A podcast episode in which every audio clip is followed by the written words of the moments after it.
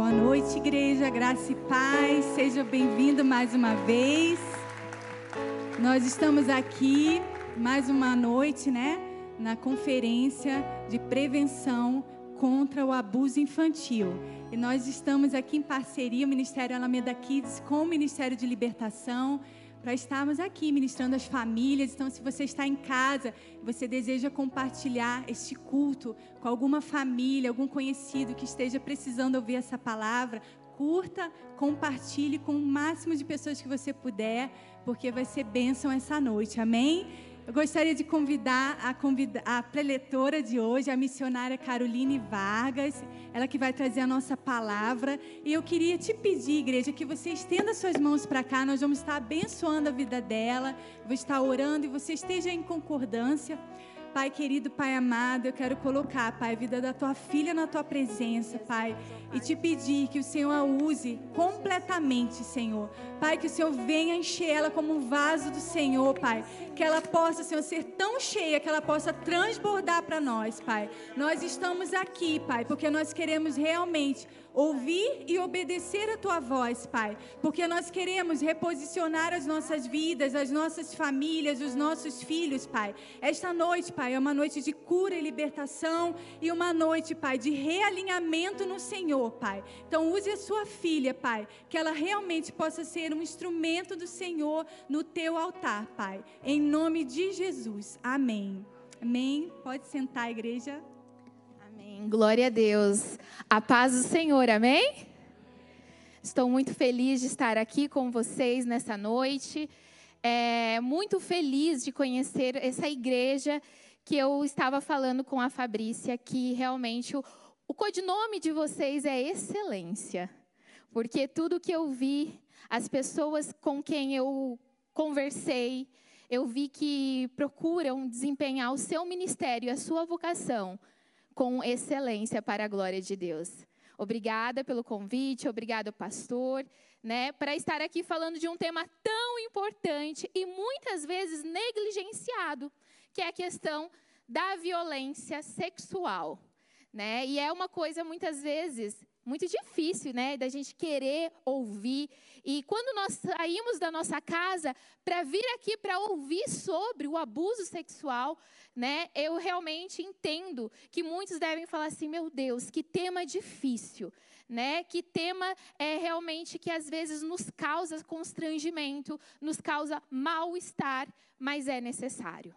E eu acredito que o nome do Senhor será glorificado através da palavra que nós vamos trabalhar nesta noite aqui. Amém? O tema de hoje é família, lugar de cura e lugar de libertação. Então, essa palavra é direcionada para você, que talvez não viveu isso na sua infância. Talvez a sua casa não foi esse refúgio e esse refrigério mas que deseja hoje tornar a sua família um lugar de proteção, de apoio e de restauração. Amém? Glória a Deus. Vamos lá, gostaria de abrir, convidar a igreja para abrir em 2 Samuel 13. E a gente veio desse período de pandemia, né, aonde as famílias ficaram dentro da sua casa, né? Muitas pessoas fizeram o trabalho e esse trabalho foi feito em seus lares, né? E a família, ela foi obrigada a permanecer um tempo a mais juntos, né? E muitas vezes o tempo que elas estavam juntos não significa que seja um tempo de qualidade, né? Muitas vezes elas estavam em, no mesmo local, mas realmente cheias de tarefas, as famílias e os pais estavam completamente desestabilizados, é, cheios de preocupação a respeito da incerteza do tempo da pandemia que vivemos. Né? Então, a pandemia trouxe-nos a convivência diária, muitas vezes, com os nossos filhos, mas isso não garante o tempo de qualidade que nós tínhamos com ele. Né? Eu trabalho com a violência sexual infantil. E nós percebemos que durante a pandemia é, houve né, um, a diminuição das notificações a respeito da violência contra a criança. E teoricamente, esse dado seria algo muito positivo, né? Afinal, crianças pararam de ser abusadas. Mas, na verdade, é o oposto, porque a escola, a igreja, as, as relações que essas crianças tinham foram impedidas de frequentar e de estar. Assim, essas crianças, elas não poderiam encontrar uma saída, visto que a maioria da violência contra a criança acontece dentro da sua casa. Outro dado que muitas vezes nos choca quando a gente fala de abuso sexual infantil, muitas vezes eu falo que nós usamos um binóculo para dar foco e enxergar a problemática. E a gente quer enxergar lá fora. Quem é esse pedófilo, esse monstro, esse psicopata e tantos outros nomes que damos a pessoas que cometem o abuso contra crianças? Mas quando nós falamos de abuso sexual infantil ou de violência sexual infantil, não devemos colocar o binóculo para fora, e sim para dentro. E é aí que acontece o grande perigo. Porque precisamos olhar e analisar as relações da nossa casa, precisamos olhar e analisar as relações da nossa igreja, onde as crianças estão. Ontem nós tivemos aqui um treinamento para a equipe e fiquei muito feliz com a dedicação e investimento dessa denominação para a proteção da violência contra a criança. E nós podemos trabalhar tanto Provérbios 31, 8, quando a palavra de Deus fala para que nós erguemos a nossa voz em favor daqueles que não podem se defender, até Isaías 58, 1, aonde diz: clame em alto bom som, fale para todos que existe pecado na casa de Jacó. Então nós precisamos entender que nós precisamos ser voz e denunciar esse crime. Nós vivemos então nesse tempo pós-pandemia. A presença e o estar junto nem sempre é com qualidade significativo. Mas pesquisas dizem que os desejos mais profundos das pessoas, qual é o desejo mais profundo das pessoas? Foi feita uma pesquisa e foi perguntado a muita gente o que você mais deseja. E a resposta dessa pesquisa nos trouxe alguns relatos. Que o desejo da grande maioria, entre todos os pesquisados, estavam em ter a sua família um lugar de harmonia, de pertencimento, um lugar harmônico e que ela seja unida. A grande maioria das pessoas tem esse desejo. Então, a expectativa nossa em relação a isso que a nossa casa seja um lugar de bênção, que a nossa casa seja um lugar de refrigério, que a nossa família realmente possa fortalecer uns aos outros, aquilo que Colossenses fala sobre o suportai-vos uns aos outros. Paulo ele fala para a igreja, mas se não pensar que a igreja também é a nossa família de fé, então nós também temos que ver essa relação. E aí a gente entende que nós precisamos ter esse suporte dentro dos nossos lares com as pessoas significativas. Mas a realidade do que eu trouxe para vocês e do que eu falei no começo da minha explanação é que a realidade é diferente da expectativa. A Unicef fala que a família é o lugar mais perigoso para uma criança viver. Uau! Chocante essa informação. Eu estou para lançar meu próximo livro o mês que vem e a, a, respeito de como os pais podem fazer da sua casa um lugar seguro. E eu estive muito tempo pesquisando sobre isso. E eu encontrei esse dado. E isso me chocou terrivelmente. A família, ela deveria ser um lugar para pertencer. E quando a gente olha a família, nós vamos trabalhar o texto de 2 Samuel 13, mas eu gostaria de que você abrisse a Bíblia também em Gênesis. Gênesis 2 vai ter aqui a função de Deus para a família. Na família, nós precisamos entender que Deus instituiu essa instituição, homem e mulher. E aquilo que eu acredito não é uma instituição igualitária. Homens e mulheres não são iguais. Eu acredito na família como base complementar. O homem complementa a mulher. Homens têm uma função a ser exercida dentro da sua família. E as mulheres têm uma outra função. Isto não está em relação à importância, quem é mais importante, e sim questões de funções determinadas por Deus. Então podemos dizer que Deus institui a família conforme Gênesis 2, 24, que diz assim: Portanto, o homem deixará o seu pai e a sua mãe e se unirá à sua mulher, e eles serão uma só carne. Vamos falar sobre família, lugar de cura, lugar de restauração. E a primeira definição que eu preciso te dar é o que nós entendemos sobre família: uma só carne. E aí nós entendemos um outro contexto e um conceito importante, que é a relação do homem com a mulher. São um.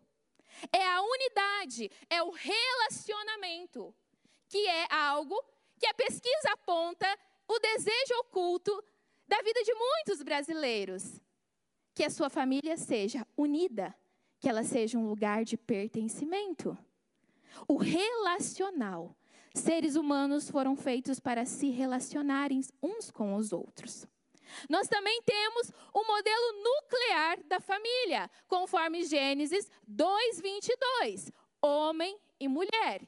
Então, quando nós entendemos e falamos de família, o que tem que vir na sua mente é esse modelo nuclear, conforme a, conforme a constituição da palavra que nos orienta. Independente se as definições de família estão mudando, estão sendo alteradas, porque nós não seguimos as constituições lá fora, nós seguimos aquilo que a palavra de Deus nos direciona. Amém? Então, nós já vemos funções. Deus institui a família. A família é um ambiente relacional. Nós entendemos a família como nuclear. Nós entendemos a função de cada um. Quando lá, em Gênesis 18, ele fala assim: Disse mais o Senhor Deus: Não é bom que o homem esteja só, e lhe farei uma ajudadora que seja adequada. Deus é relacional cria o homem com a necessidade do relacionamento. E Deus institui a família. Mas vamos lá caminharmos para 2 Samuel 13. Aqui tem a história de uma família. E uma família não é uma família qualquer, uma família muito conhecida. Uma família aonde o seu patriarca era um, um homem renomado e um homem de Deus. Nós vemos a família do rei Davi. Um homem conhecido por ganhar muitas batalhas em nome do Senhor. Eu acredito ser o monarca mais importante da história de Israel que, que eu quero te trazer para você? Que até nas famílias mais importantes acontece situações destrastosas. Até nas famílias mais importantes acontece situações terríveis. Até nas famílias mais importantes acontece a desgraça, como nós usamos aqui. Essa palavra tão forte. Sem a graça. Desgraça. É algo de se envergonhar. É algo de se lamentar. E a história vai contar assim: Absalão, filho de Davi, tinha uma irmã muito bonita, chamada Tamar. Depois de algum tempo, Aminon, filho de Davi, apaixonou-se por ela. Aminon ficou angustiado por causa da sua irmã, a ponto de adoecer, pois ela era virgem e parecia impossível fazer coisa alguma. Vou contar para vocês o contexto dessa situação. Davi tinha várias mulheres. E entre as suas esposas, eles tinham vários filhos. Então nós vemos aqui o nome de dois filhos do rei Davi: Absalão e Aminon. O texto começa trazendo Absalão aqui para nós, falando que Absalão, como referência a ele, coloca-se em plano de fundo a sua irmã Tamar. O texto não traz para nós dizendo assim: Tamar era filha do rei Davi. Tamar era uma princesa. Não. Sabe por quê? Porque em famílias disfuncionais, o pertencimento não é algo real. Em famílias disfuncionais, em famílias, que, que é disfuncional? É algo que não funciona corretamente. Talvez na sua casa você cresceu em uma família disfuncional. E você aprendeu, porque o modelo de relação que você passa para o seu filho é o modelo de relação que você aprendeu. Então, talvez você hoje comete muitas situações, hábitos, crenças disfuncionais também, porque você aprendeu que assim era uma forma de se relacionar. E aqui a gente vê famílias disfuncionais têm a característica de desvalorização ou supervalorização de um membro específico. Casas que têm predileção, tem mães que determinam, mães que falam: olha, eu tenho muitos filhos, mas o fulano é o meu preferido. Olha, cada um é importante, mas eu sou mais com aquele. Primeiro ponto da família disfuncional. A vítima, ela não se sente que ela pertence àquele lugar. No texto bíblico mostra, mas precisamos ter cuidado quando estudamos o contexto do, do texto. Eu vim de uma viagem do Oriente Médio e eu entendo que é culturalmente mulheres serem e não terem a mesma função e posição que os homens. Possivelmente esse é o motivo que a palavra de Deus relata o homem em primeiro lugar. Mas não foge do nosso contexto de entender que nenhum momento o texto traz para nós que Davi era uma princesa, filha do rei Davi. O texto traz para nós que, da, que Tamar era meia irmã de Absalão. Outro ponto importante que nós vemos no texto é que essa menina, meia-irmã, tinha seu irmão Aminon e Absalão. E esse o texto traz para nós que ela era muito bonita. Em famílias disfuncionais, temos outra característica. Aquilo que é bom, mas em famílias doentes, isso torna-se maldição. Isso torna-se realmente degradação. Tamar era reconhecida por sua beleza e formosura, mas até a beleza dela foi o motivo que usaram para tentar contra a vida dela, abusando. E não foi só o abuso físico, não foi só o abuso sexual que essa jovem sofreu. Foi também roubaram e destruíram os sonhos dela.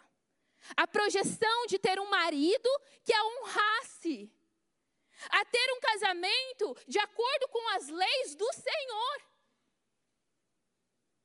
Uma vítima de abuso não é só tirado ou perdido a sua virgindade caso ela seja virgem. Uma vítima de abuso sexual é roubado os planos, os sonhos e principalmente a voz. Uma das características muito grandes no meu trabalho com crianças é elas não saberem pedir ajuda. Tira-se a voz. Além de tirar a voz que é física, Satanás também acusa o tempo todo: ninguém vai acreditar em você. Olha o que você fala. Vão duvidar, vão rir de você. E aí você vê as várias consequências que uma vítima de abuso passa. Outro ponto da história que nós podemos ver aqui é que aquela menina cheia de sonhos, ela foi usada. Ela foi abusada. E ela foi violada. Então a história conta dois irmãos. Apesar da história começar com Absalão, o ponto principal daqui é o seu irmão Aminon, que tinha direito ao trono de Davi. E aí ele vê a sua irmã muito formosa e deseja. Porque o abusador, o agressor, ele não se importa com o direito do outro. Ele quer apenas que as suas necessidades sejam supridas. Ele não sabe o que é limite. E limite é algo fundamental para mim, para você e principalmente para os nossos filhos. E devemos ensinar os limites desde quando são bebês. Aqui é parte privada, aqui é parte pública. Nesse ponto do seu corpo, ninguém pode tocar. Aqui é o limite. O limite estava estabelecido desde o jardim do Éden. Quando Deus fez todo o jardim para o homem desfrutar, mas ele colocou a árvore do bem e do mal e a árvore da vida eterna no meio do jardim limites. Mas o abusador, o agressor, não respeita os limites. E ele deseja. E o desejo dele está com a condição de: eu preciso, eu quero e eu posso.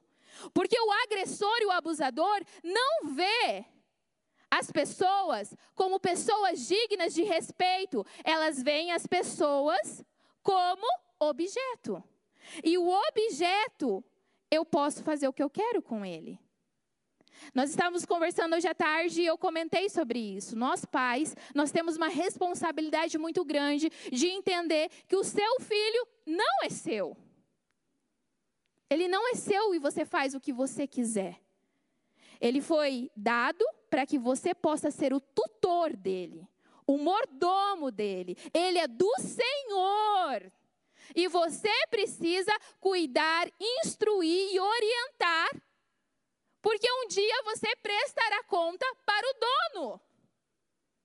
E vai falar: Senhor, os meus filhos que o Senhor permitiu com que eu cuidasse, apacentasse, guiasse, estão aqui. Eu fiz tudo o que eu podia fazer. E eles estão aqui, Deus. Eles são a minha oferta a Ti ele não é seu objeto. Porque quando a gente vê as crianças como objeção, eles são o nosso objeto, o objeto, quando eu não quero mais, eu descarto. E um ser humano, ele não é descartável. Então precisamos entender que famílias disfuncionais também veem os seus filhos, a sua esposa, como um objeto.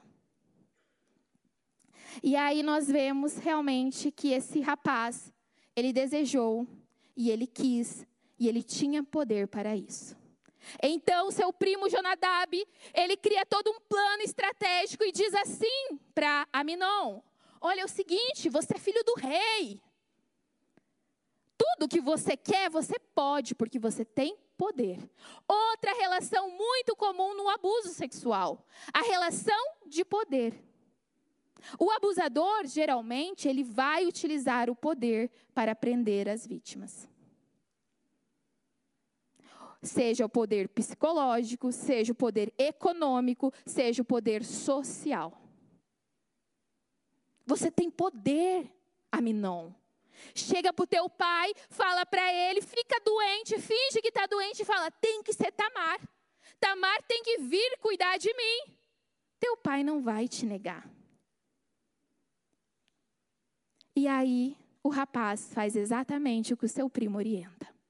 Chama o rei Davi, fala com ele o plano, e todo o plano de destruição daquela vida está traçada, porque o abusador, ele nunca faz as coisas sem pensar. Ele nunca faz, ele nunca comete um abuso sem querer. É muito bem pensado, é muito bem maquiavélico. Ele, ele pensa, ele estrutura, ele gasta horas e horas maquinando a situação. Então, pais, prestem bem atenção em algo que eu vou dizer. Cuidado com quem entra na sua casa. E principalmente, cuidado com quem gasta muito tempo com seus filhos. Seja um professor, seja um treinador, seja um líder de escoteiros, seja um professor de natação, seja o que for. Cuidado. Procure sempre em atividades extracurriculares fazer visitas surpresas. Lugares que seus filhos vão sozinhos, procure conhecer e chegar lá para ver como que tá. Crie um ambiente aonde quando o seu filho precisar e passar por situações adversas, você seja a primeira pessoa que ele tenha para chegar e conversar. Só que você só vai conseguir uma conversa efetiva na adolescência se isso for plantado desde a infância. Eu gosto de falar que a adolescência é uma colheita do que foi plantado na infância. Então, se você reclama que os seus filhos não conversam com você, eu sinto muito. Provavelmente você estava ocupado demais trabalhando e não conversou com ele quando ele era criança. É difícil, né? Mas é o Senhor que nos criou assim, necessitados de relacionamentos. Nós temos esse desejo em nós. E Tamar é chamada. E eu gosto de pensar dessa história, como Tamar se sentiu assim, orgulhosa do rei ter lembrado dela e que ela poderia ajudar. Ela poderia ser parte da sua família, contribuindo com algo que ela poderia oferecer: o fazer bolos. Então Tamar vai e chega na situação, na cena do crime. Tamar chega com seus bolos que preparou, que fez ali o seu melhor, se sentindo muito feliz porque o rei tinha mandado chamar ela, não pediu para uma criada. Ela mesmo fez. E ela entra, então, e quando aquela menina, aquela moça, olha, eu imagino que deve ter sido terrível, porque quando o abusador está prestes a cometer o ato, a vítima sente. A vítima sente. E aí Tamar, ela começa a perceber que os cômodos começam a ficar vazios. E que seu irmão manda que todos os funcionários saiam e que ela fique a sós com ele. Isso não era procedimento comum. Uma jovem virgem não deveria ficar com um homem sozinha. Então ali está o plano de fundo de um crime que aconteceu dentro da casa de um homem de Deus. Olha só. Quando ela trouxe para que ele comesse, Aminon agarrou e lhe disse: Vem deitar-te comigo, minha irmã. No versículo 12, nós temos a resposta de uma vítima implorando para não ser abusada. Porém, ela lhe respondeu: não, meu irmão, não me forces, porque não se faz assim, Israel. Não te faça essa loucura. E o texto vai correr dizendo: pede ao nosso pai, e ele não te negará o pedido. Imagina como ficarão a nossa casa, a nossa honra, depois de tal loucura. É como muitas vítimas de abuso imploram também para não ser tocadas imploram também para não ser abusadas. E nós que trabalhamos com vítimas de abuso, nós vemos uma característica muito comum. Muitas crianças desenvolvem o hábito de fazer xixi na cama. Porque isso é o mecanismo de defesa que ela tem para impedir que o agressor chegue nela. Tamar usou o mecanismo para se defender, implorando para ele não fazer. Isso é terrível, isso é dolorido, mas mesmo assim, o abusador não pensa na vítima. Ele quer satisfazer os seus desejos. Aminon comete o ato. Nesse caso, é um abuso sexual com conjunção carnal. Mas ontem nós estávamos falando que existe abusos contra crianças sem que haja o contato físico. Abuso sexual é quando nós, adultos, utilizamos a sexualidade da criança para o fim de alguma natureza ou gratificação sexual para nós. O que, que é isso? É que eu posso. A sexualidade não está no ato sexual. Nós temos uma ideia errada de toda vez de pensar em sexualidade, nós acharmos que nós estamos falando do ato sexual. Não. A sexualidade de uma pessoa, ela é a forma como ela se vê, a forma como ela se comporta, a forma como ela se posiciona. Quando você se olha no espelho e fala, gostei dessa roupa, a forma como você se comunica, a forma como você interage, tudo isso é a sexualidade. E quando nós utilizamos tudo isso que eu falei, a forma que ela se comporta, a forma que ela se veste, a forma que ela se relaciona, e eu induzo essa criança usando todas essas formas para me satisfazer sexualmente, isso é um abuso. Então, quando eu falo do abuso sem contato físico, muitos de vocês lembram, talvez, de um tarado que ia na porta da escola e abaixava suas calças, talvez de um primo que fazia você é, tirar, ou tirava suas fotos, ou aquele primo, aquele tio que te espiava no banheiro. Tudo isso é abuso, mesmo que o agressor nunca tenha te tocado. Nós temos aqui um caso de um abuso com conjunção, com contato físico. Mas quantos abusos acontecem até hoje? E muitas vezes nós nem sabemos que isso era abuso. Isso é importante. É importante você, pai, instruir o seu filho. É não permitir que ele tenha acesso à pornografia. E o que é importante é que homens cheguem para os seus filhos adolescentes e converse sobre isso, porque aquilo que eu vejo pode ser abusivo também. E além disso, é um pecado. A importância de homens, de pais de família, conversarem a respeito da sexualidade com seus filhos homens, da pureza sexual falar temas polêmicos, temas que não é tocado na igreja. É importante ser falado sim. A família tem que falar.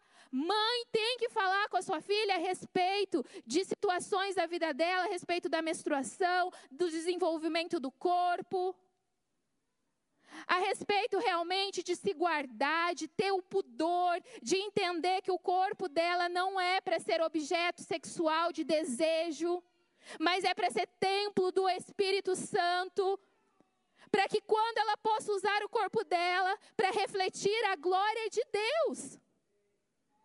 E que todos que olhem, seja na escola, seja nos seus relacionamentos pessoais, possam ver isso. Os nossos filhos são templos do Espírito Santo, se eles aceitaram Jesus. O Espírito Santo de Deus habita dentro deles. O corpo deles não é para ser usado e abusado. Era para ser protegido. E você, pai, tem esse papel de instruir essa criança. E aqui, já caminhando para o final da minha palavra, nós vemos então que Tamar não encontrou isso na sua casa. Porque na família que nós deveríamos encontrar força para relacionamentos, ou seja, quando meu irmão está doente, o papel de uma família é todos juntos se unirem e ajudar esse irmão a se recuperar. E não ajudar e ser ferida, e ser abusada, e ser maltratada. Outro ponto que nós vemos que não era funcional, não funcionava aquela família. A família que era para ser um lugar de restauração, de segurança, foi o lugar aonde Tamar foi ferida.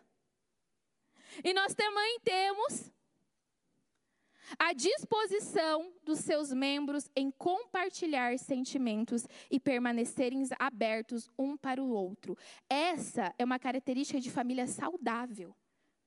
Mas a gente vê que o texto, no decorrer dele, não foi isso.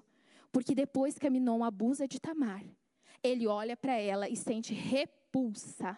Ele olha para ela e todo o amor que ele tinha, isso se transforma em nojo. Então, Aminon manda que ela saia dali. E aquela menina, que vestia as roupas e túnicas de uma princesa, ela é humilhada publicamente. Tamar sofre. E Tamar grita a sua dor. Tamar rasga a sua túnica. E eu lá no Oriente Médio, eu pude perceber o quanto o povo do Oriente Médio, ele é literal.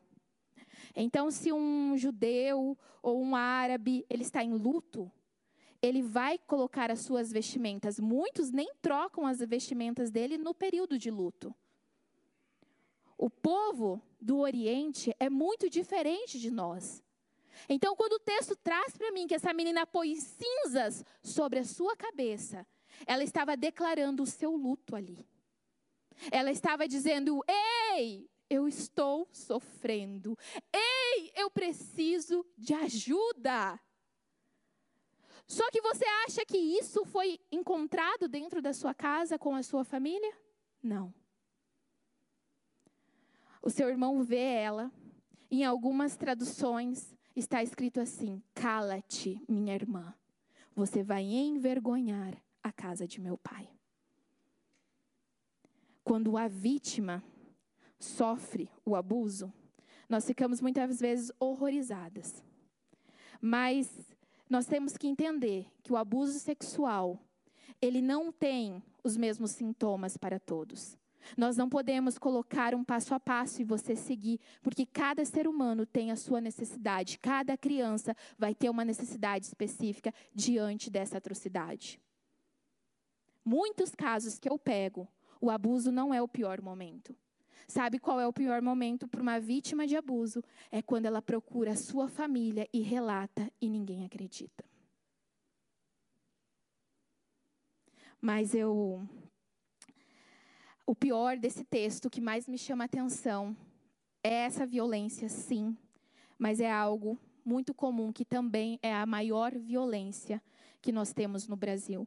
A maior violência que nós temos na nossa nação não é a violência sexual, embora seja tamanha, não é a violência física, embora muitas crianças morrem por causa desta violência. Não é a violência psicológica que também deixa danos por toda a sua vida, mas para mim, a violência mais terrível e mais naturalizada é a omissão de um pai gostaria de finalizar com um texto, com o versículo 21, dizendo: Quando o rei Davi soube de todas essas coisas, ficou furioso. Ficar furioso, meus irmãos, ficarem horrorizados sobre a violência que talvez os nossos filhos podem estar expostos ou foram expostos e não fazer nada é algo muito grave.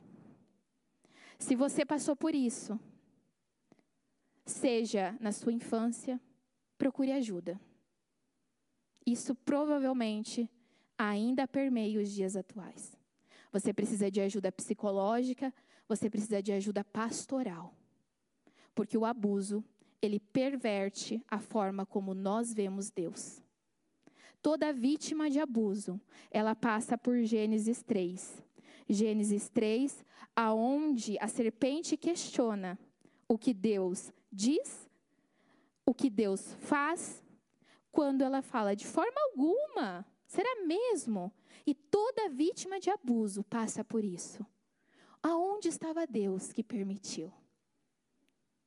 Aonde estavam as promessas dele que eu não vivi? E nós precisamos nos posicionar a respeito disso. Então, se você sofreu isso, saiba que você precisa de ajuda. E a Bíblia tem promessas lindas que vai ser cumprir na sua casa. Porque as promessas de Deus é fiel na palavra dele. E mesmo que nós tropeçamos, desacreditamos, ainda se cumprirá, porque ele é fiel naquilo que ele promete. Se o teu filho passou por isso e você descobriu você também precisa de ajuda. Procure, procure profissionais, mas também procure apoio pastoral. O abuso não é só físico, psicológico, mas ele também é espiritual. E você precisa hoje sair daqui se posicionando, dizendo: Eu prefiro erguer minha voz diante dessa violência. Não é vergonhoso. Não faça como Absalão porque aquilo que em Deus nós depositamos, aquilo que Satanás muitas vezes usa a nossa história, da nossa vida, para nos envergonhar, dizendo: cala-te, eles vão rir de você. Quando nós levamos para a cruz de Jesus, o motivo da nossa vergonha torna-se o motivo da nossa vitória. Em Deus, em Cristo Jesus, nós podemos ressignificar as nossas dores. Em Cristo Jesus, nós podemos ser libertos dos rótulos. Porque assim como nós falamos ontem, o abuso sexual, o abuso físico, o abuso psicológico, apesar de deixar marcas que precisam ser tratadas e trabalhadas ao longo da nossa vida, ele não é o final da tua história, ele não é o final da tua família. E você precisa rejeitar esses rótulos que muitas vezes e muitos colocam sobre você. E é por isso que é tão importante você estar aqui nesta noite, para saber a respeito disso e se posicionar. Amém? Quero convidar aqui o pastor. Pastor, vem até aqui, nosso. Quero agradecer a oportunidade. Eu sei que é um tema difícil, é um tema que nos traz memórias, às vezes até doloridas, mas a nossa esperança é Cristo, pastor. E aquilo que nós cantamos, como o pastor citou, tem que trazer para a nossa vida, tem que fazer valer a pena. Muito obrigada. Deus abençoe, Carol. Irmãos, atendi recente e eu lido com essa área há 40 anos. A área de libertação, ela vai identificar pessoas vítimas de abuso que nem a própria pessoa sabia. Recentemente, recebi uma, uma pessoa que foi encaminhada por uma psicóloga, falou só procura o pastor Sebastião. E ela descortinou sobre o quadro. E eu falei assim, ah, então vamos, depois de uma hora, uma hora e dez ouvindo, disse, olha, vamos orar, você vai para casa e você vai orar pedindo o Espírito Santo para trazer luz sobre você, sua mente, para você lembrar se porventura você teve algum trauma que você não está lembrando, se você passou por algum abuso, quando eu citei a palavra abuso, ela se derreteu. Ela se desmontou. Começou a chorar. E ela lembrou de quando ela tinha seis anos. Só que ela não foi abusada pelo pai, ela não foi abusada pelo tio, ela não foi abusada pelo padrasto, ela foi abusada pela tia. Então a gente pensa que é só o homem que é abusador. Tem vários tipos de abuso. E eu poderia aqui enumerar situações, mas faço questão de enumerar uma.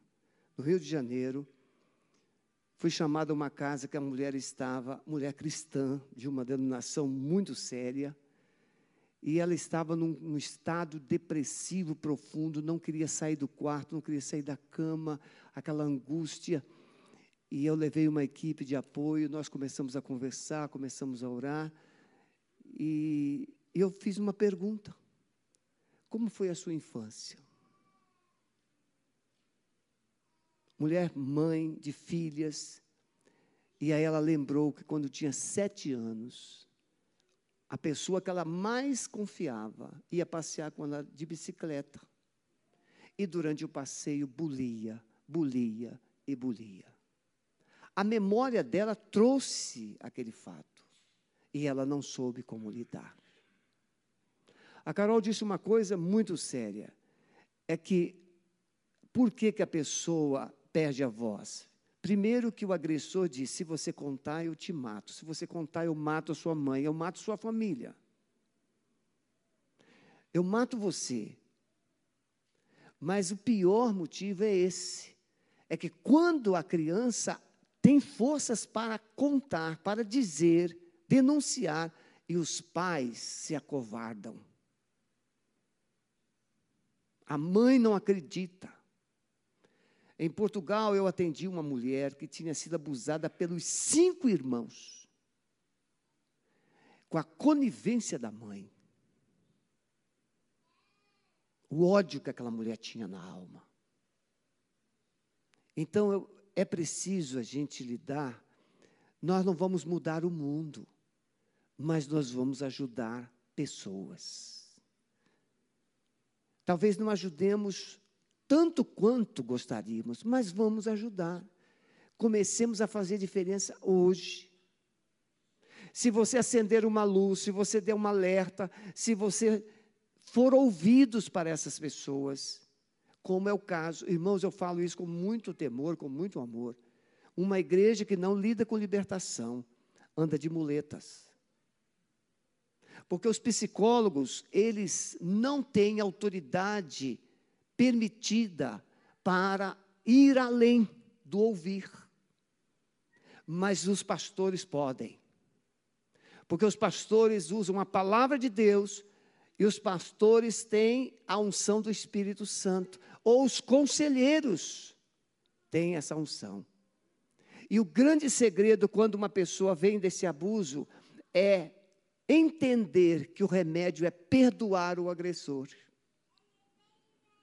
Foi lindo essa semana uma pessoa, eu fui no hospital, não, perdão, eu fui na casa de uma pessoa. E ela disse assim: Pastor, o senhor me visitou lá no hospital. E o senhor disse que perdoar é aceitar a dor que o outro causou. Esse é um dos conceitos. Não é um absurdo dizer isso? Perdoar é aceitar a dor que o outro lhe causou. Isso é um absurdo. Mas a, quando você olha para Jesus na cruz, ele aceitou a dor que o seu pecado causou. O perdão de Jesus foi absorver a dor que o seu pecado causou.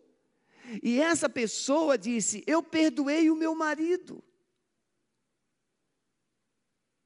Eu tenho uma pessoa que está aqui presente, estava comigo nesse momento. Ele, ela disse assim: Eu perdoei o meu marido, mas depois o Espírito Santo me trouxe à memória que eu não perdoei o meu marido pelo mal que ele causou aos filhos.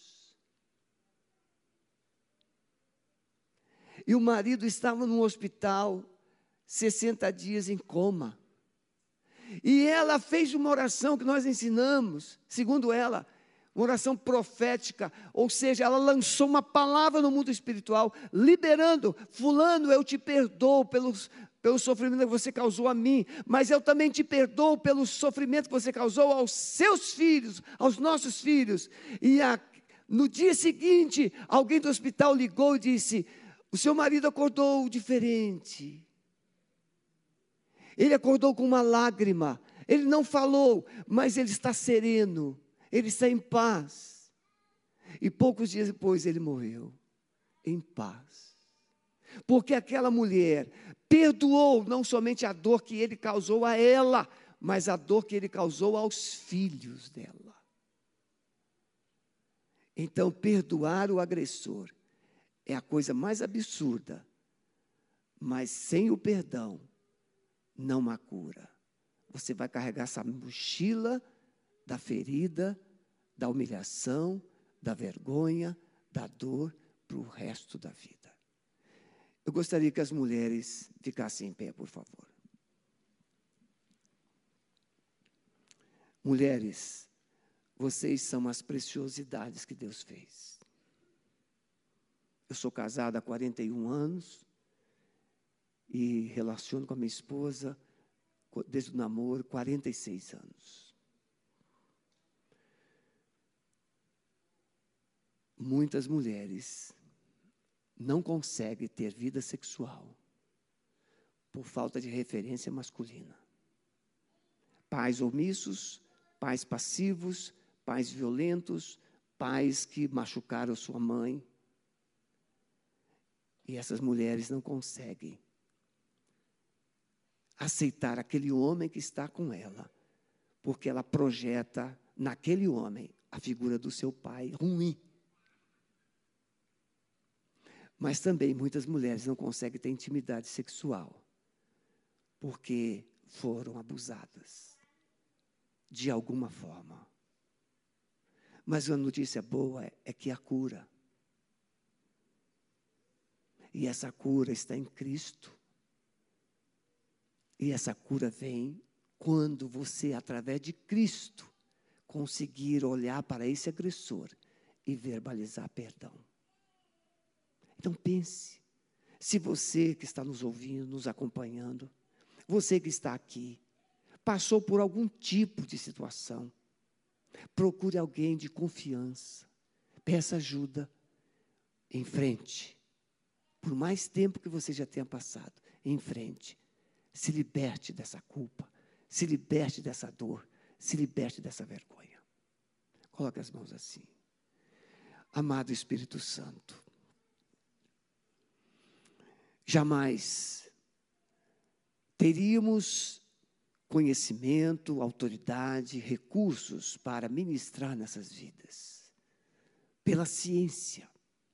A ciência nos dá alguns caminhos, nos mostram alguns atalhos, mas só o Senhor pode ressignificar a identidade dessas mulheres. Senhor, faça isso nesta noite. Que haja um nascimento da identidade, uma ressignificação. Cada uma saiba e tome posse nesta noite de quem é em ti. E a partir de ti, saiba que pode romper, pode viver, pode conquistar, pode superar, Senhor. Nós abençoamos essas mulheres. Abençoamos as mulheres que estão em casa ou que estarão acompanhando esse, essa palavra em outros dias. Que a bênção do Senhor alcance e realize o milagre. Em nome de Jesus. Amém? Eu estou vendo, Fabrícia, as crianças lá vão entrar? Vão, elas vão chegar aqui? Não? Ah, só? Então pode vir para os papais, pode vir procurar. Isso. Está vendo, irmãos? Criança é assim, elas correm para os papais. Hã?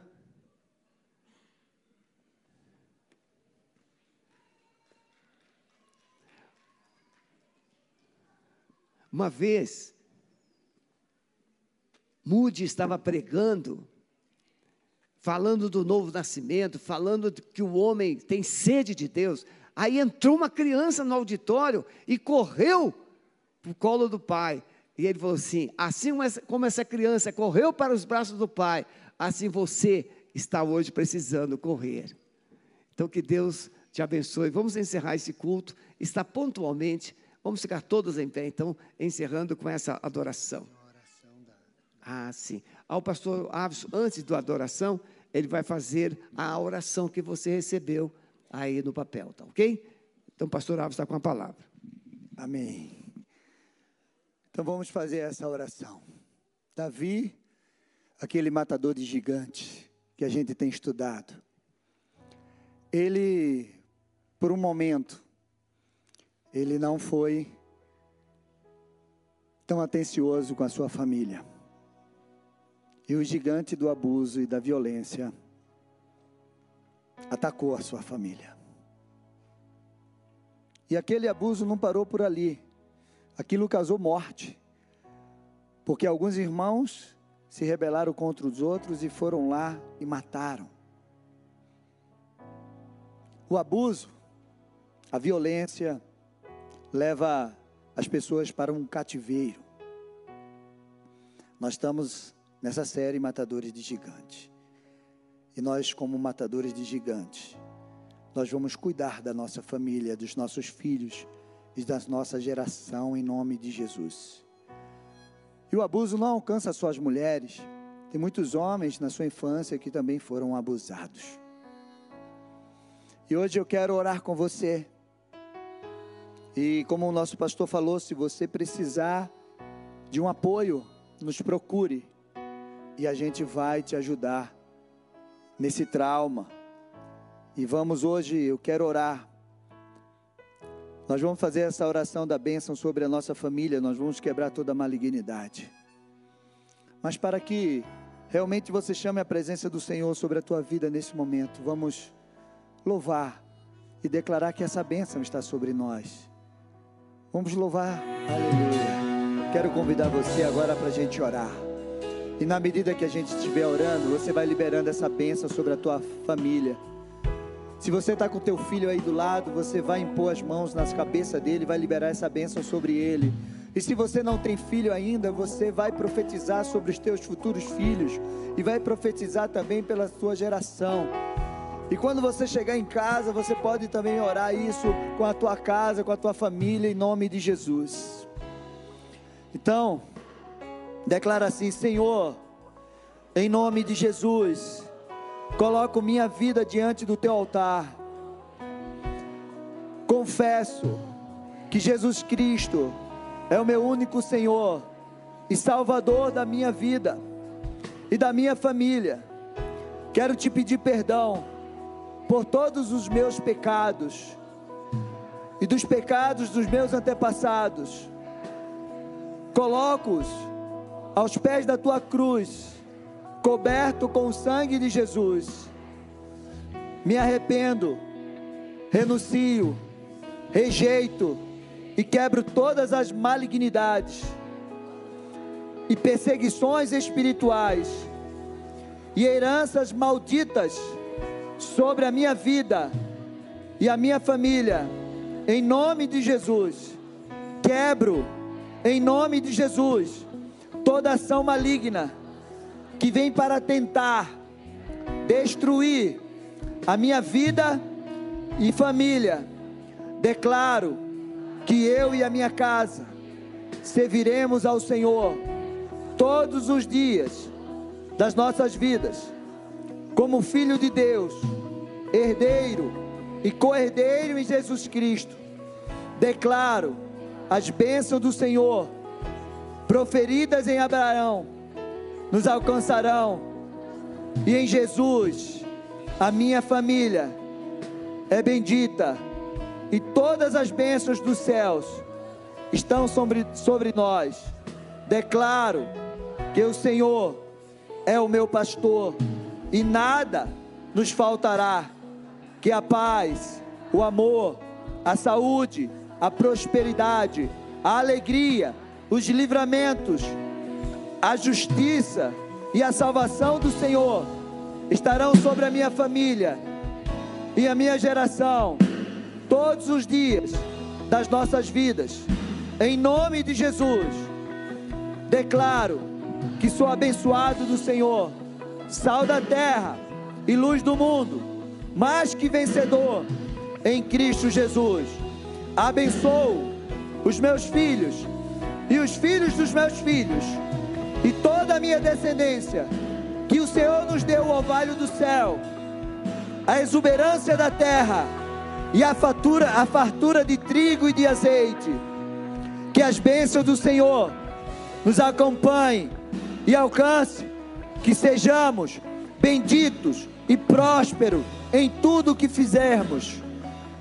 E aonde formos, a boa mão do Senhor, do Todo-Poderoso, esteja sobre nós. Declaro que virei, verei e viverei a bondade do Senhor na terra dos viventes. Te agradeço, Senhor, por teu amor, por tua graça e a misericórdia sobre a minha vida, em nome de Jesus. Amém. Amém.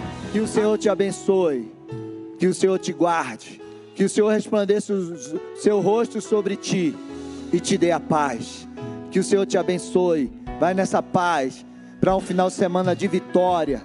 Estaremos culto amanhã no sábado e no domingo. Que o Senhor te abençoe em nome de Jesus.